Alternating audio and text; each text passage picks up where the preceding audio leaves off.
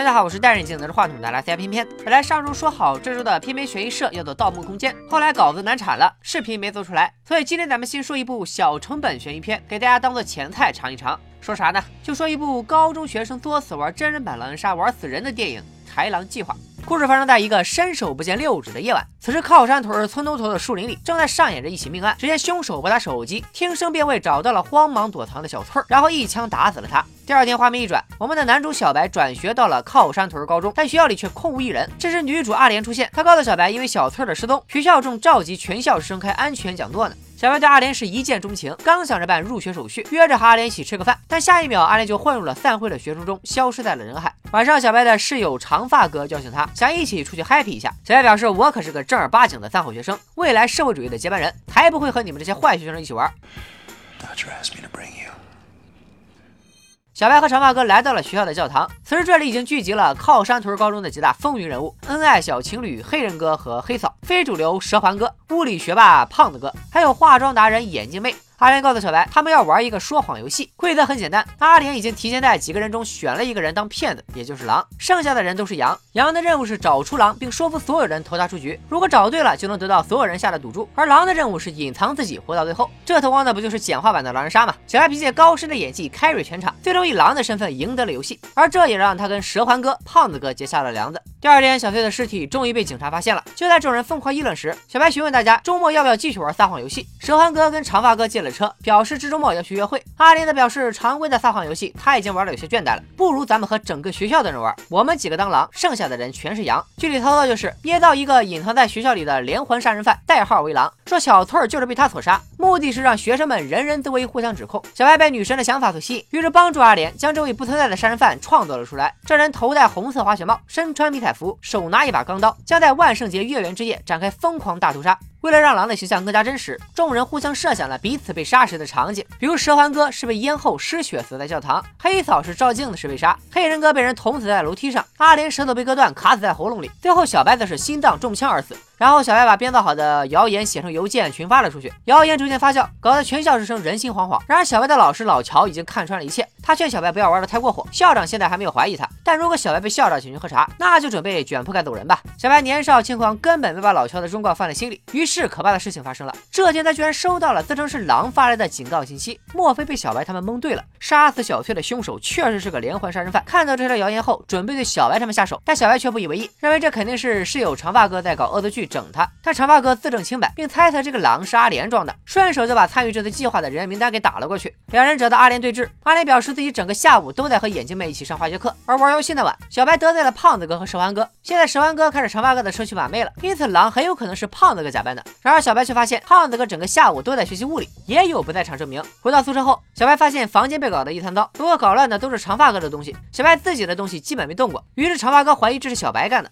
这时小白的电脑再次收到狼的消息，更恐怖的是。电脑上还有一个带血的蛇环，明显是蛇环哥的东西。难道他已经遭遇了不测？但长发哥却认为这只不过是眼镜妹的恶作剧。眼镜妹之前就用假血整蛊过别人。于是小白又找到眼镜妹，眼镜妹说这事儿不是他干的，并且无意中透露下午他根本就没和阿莲一起上化学课，也就是说阿莲在撒谎。小白又找到阿莲，阿莲解释，其实下午他是去看他妈了。他曾经谎称他妈是啥学者教授，其实他妈只是一名小学教师。他爸的职业更加寒酸，由于不想被人发现，所以才撒了谎。小白心生怜爱，就在气氛变得暧昧，小白要吻杀阿莲时，空无一人的图书馆闪过一个头戴滑雪帽、身穿迷彩服的人影。好在是虚惊一场，其实是小白看花了眼。随后阿莲猜测，冒充狼发消息的是蛇环哥，他还赌二十美元，蛇环哥根本没去约会。小白和阿莲分别后，联系到蛇环哥要约的妹子，得知蛇环哥果然没去找他。小白输了二十美元，想亲自交给阿莲。得知阿莲现在正在老乔办公室补课，小白兴致冲冲的来到了老乔的办公室，却发现了扎心的一幕。期待着一个幸运和一个冲击，多么奇妙的际遇，翻越过千面山顶，和层层白云，绿光在哪里？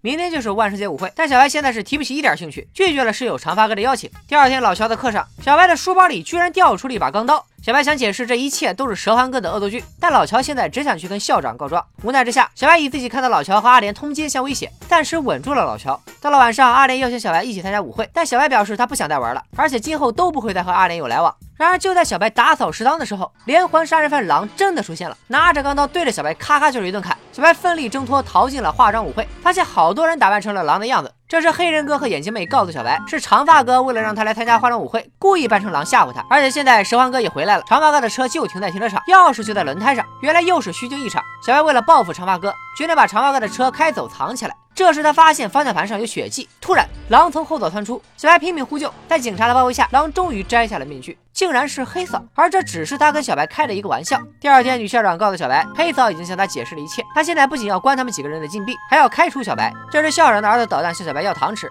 小白这才意识到，原来昨天只是万圣节舞会，今天才是正儿八经的万圣节。小白见校长之前，居然又收到了狼的消息，难道说杀死小翠的狼真的存在，而且就是学校的学生？于是小白给所有人发信息，约好午夜在教堂里来个了断。大家就这样来了一场坦白局，所有人都交了底儿。在图书馆吓唬小白和阿莲的是眼镜妹，往小白书包里放刀的是长发哥。为了报复小白砸自己宿舍，但其实砸宿舍并留下蛇环想吓唬小白的是黑人哥和黑嫂。小白又问到底是谁发的警告信息，却没有任何人搭茬。看来这事儿是蛇环哥干的，但他现在人又在哪里呢？因为最后一个见到蛇环哥的人是黑嫂，于是黑人哥开始打电话询问黑嫂。这时眼镜妹又怀疑一切其实是小白的圈套，想让所有人在教堂里向他忏悔。阿莲也同意了眼镜妹的说法。小白一气之下将阿莲和老乔通奸的事抖了出来。阿莲解释说自己一直都是被逼的。那天他去老乔办公室是想和他分手，其实他已经爱上了小白。说完就伤心的离开了教堂。另一边，黑人哥和女友黑嫂通话，正准备洗澡的黑黑嫂还向黑人哥发了一张自拍，而照片中黑嫂的背后居然有人。虽然黑嫂吓了一跳，但他却认为这个狼是长发哥假扮的。然而长发哥现在明明就在教堂里。这时电话中传来黑嫂被人袭击的声音，黑人哥立马赶去救人。小白则赶紧报警，但警察已经不再相信小白，认为又是学生的恶作剧。接着，小白、长发哥和眼镜妹三人突然发现教堂地上有血迹，然后就找到了死在忏悔室里的蛇环哥，还记得吗？之前几个人在打造狼这个虚拟杀人犯时，曾经试探过他们每个人的死法，而蛇环哥就是死在教堂。长发哥现在想立马开车离开学校，小白却表示他想带阿莲一起走。等小白赶到女生宿舍后，他看到黑人哥满手是血，然后被狼一刀捅死。小白找不到阿莲，而长发哥也等不及了，开车带眼镜妹离开。这时小白发现老乔的车还停在学校，但他冲进老乔办公室，却发现空无一人。突然阿莲打电话到老乔办公室，说老乔抽屉里可能有车钥匙。这时小白透过窗户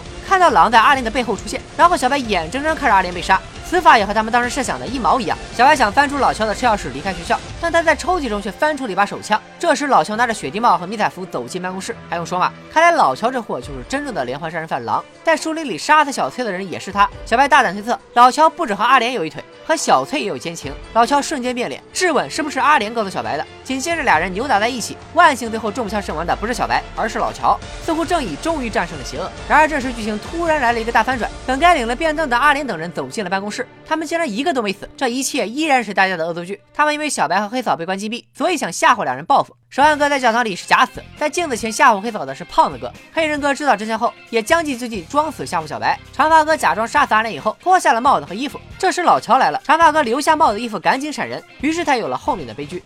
故事最后，因为警察发现老乔抽屉里的手枪和杀死小翠的弹道检测一致，因此小白被认定是正当防卫，杀死了通缉犯。这时阿莲来到警局，向小白道歉，说如果他要是知道老乔和小翠有一腿，还杀了小翠，他绝不会计划这次的恶作剧。一听这话，小白突然愣住了，因为老乔临死前质问过小白，是不是阿莲告诉了他自己和小翠的关系，所以说阿莲应该是知道这事儿的。也就是说，阿莲现在依然在说谎。再一想，不就是阿莲让小白翻老乔的抽屉，这才翻出了手枪吗？小白瞬间想通了一切。阿莲说自己去找老乔分手也是谎言，真相是他早就发现老乔和小翠有一腿，所以开枪打死了小翠，并把枪藏到了老乔办公室，嫁祸给老乔，又一步步利用小白街头杀人，干掉了老乔这个负心汉。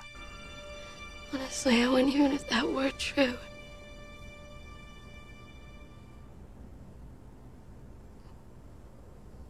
Who would believe you? 杀人计划是一部非常有趣的悬疑犯罪电影，不到最后一秒，你根本猜不到是真的有杀人犯，还是几个学生的恶作剧。片子里也穿插了大量的烟雾弹，比如时不时给学校的一个园丁老头镜头，似乎在暗示他就是隐藏在校园里的狼。谁知道老乔死后才揭秘，这个人其实是阿莲他爸。当然，最后凶手是阿莲。作为边边老粉的你们，应该也都猜到了吧？毕竟女主阿莲从头到尾都一脸狼相。最后我想说，年轻人没事玩玩卡牌狼人杀就行了，真人版狼人杀真的玩不起，没准哪个人畜无害的小哥哥小姐姐就是一批披着人皮的狼呢。多得说一句，电影中扮演老乔的演员是被载入摇滚史的乔恩邦乔维，听。名字大家可能不熟悉，但是他的歌你肯定听过。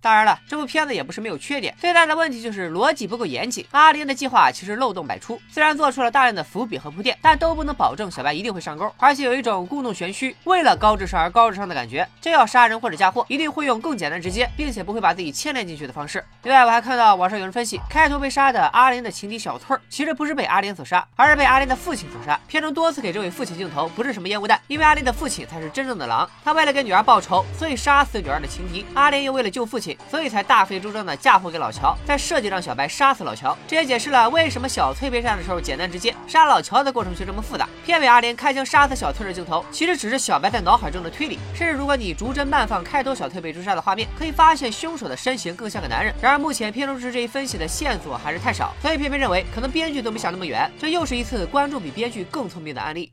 好了，本期片片悬疑社推荐作品《豺狼计划》，创意指数八点五，逻辑指数六点五，吓尿指数七点五，反转指数八点零，烧脑指数六点五，豆瓣评分七点三分，I like B B 评分五点九分，片片给出的悬疑计算值七点四分，值得一看。好了，今天的故事就说到这里，欢迎关注小编说大片，片片带你路遍天下所有悬疑烧脑电影，以后再陪妹子看片，分分钟猜到结局，是不是倍儿有面子？拜了个拜。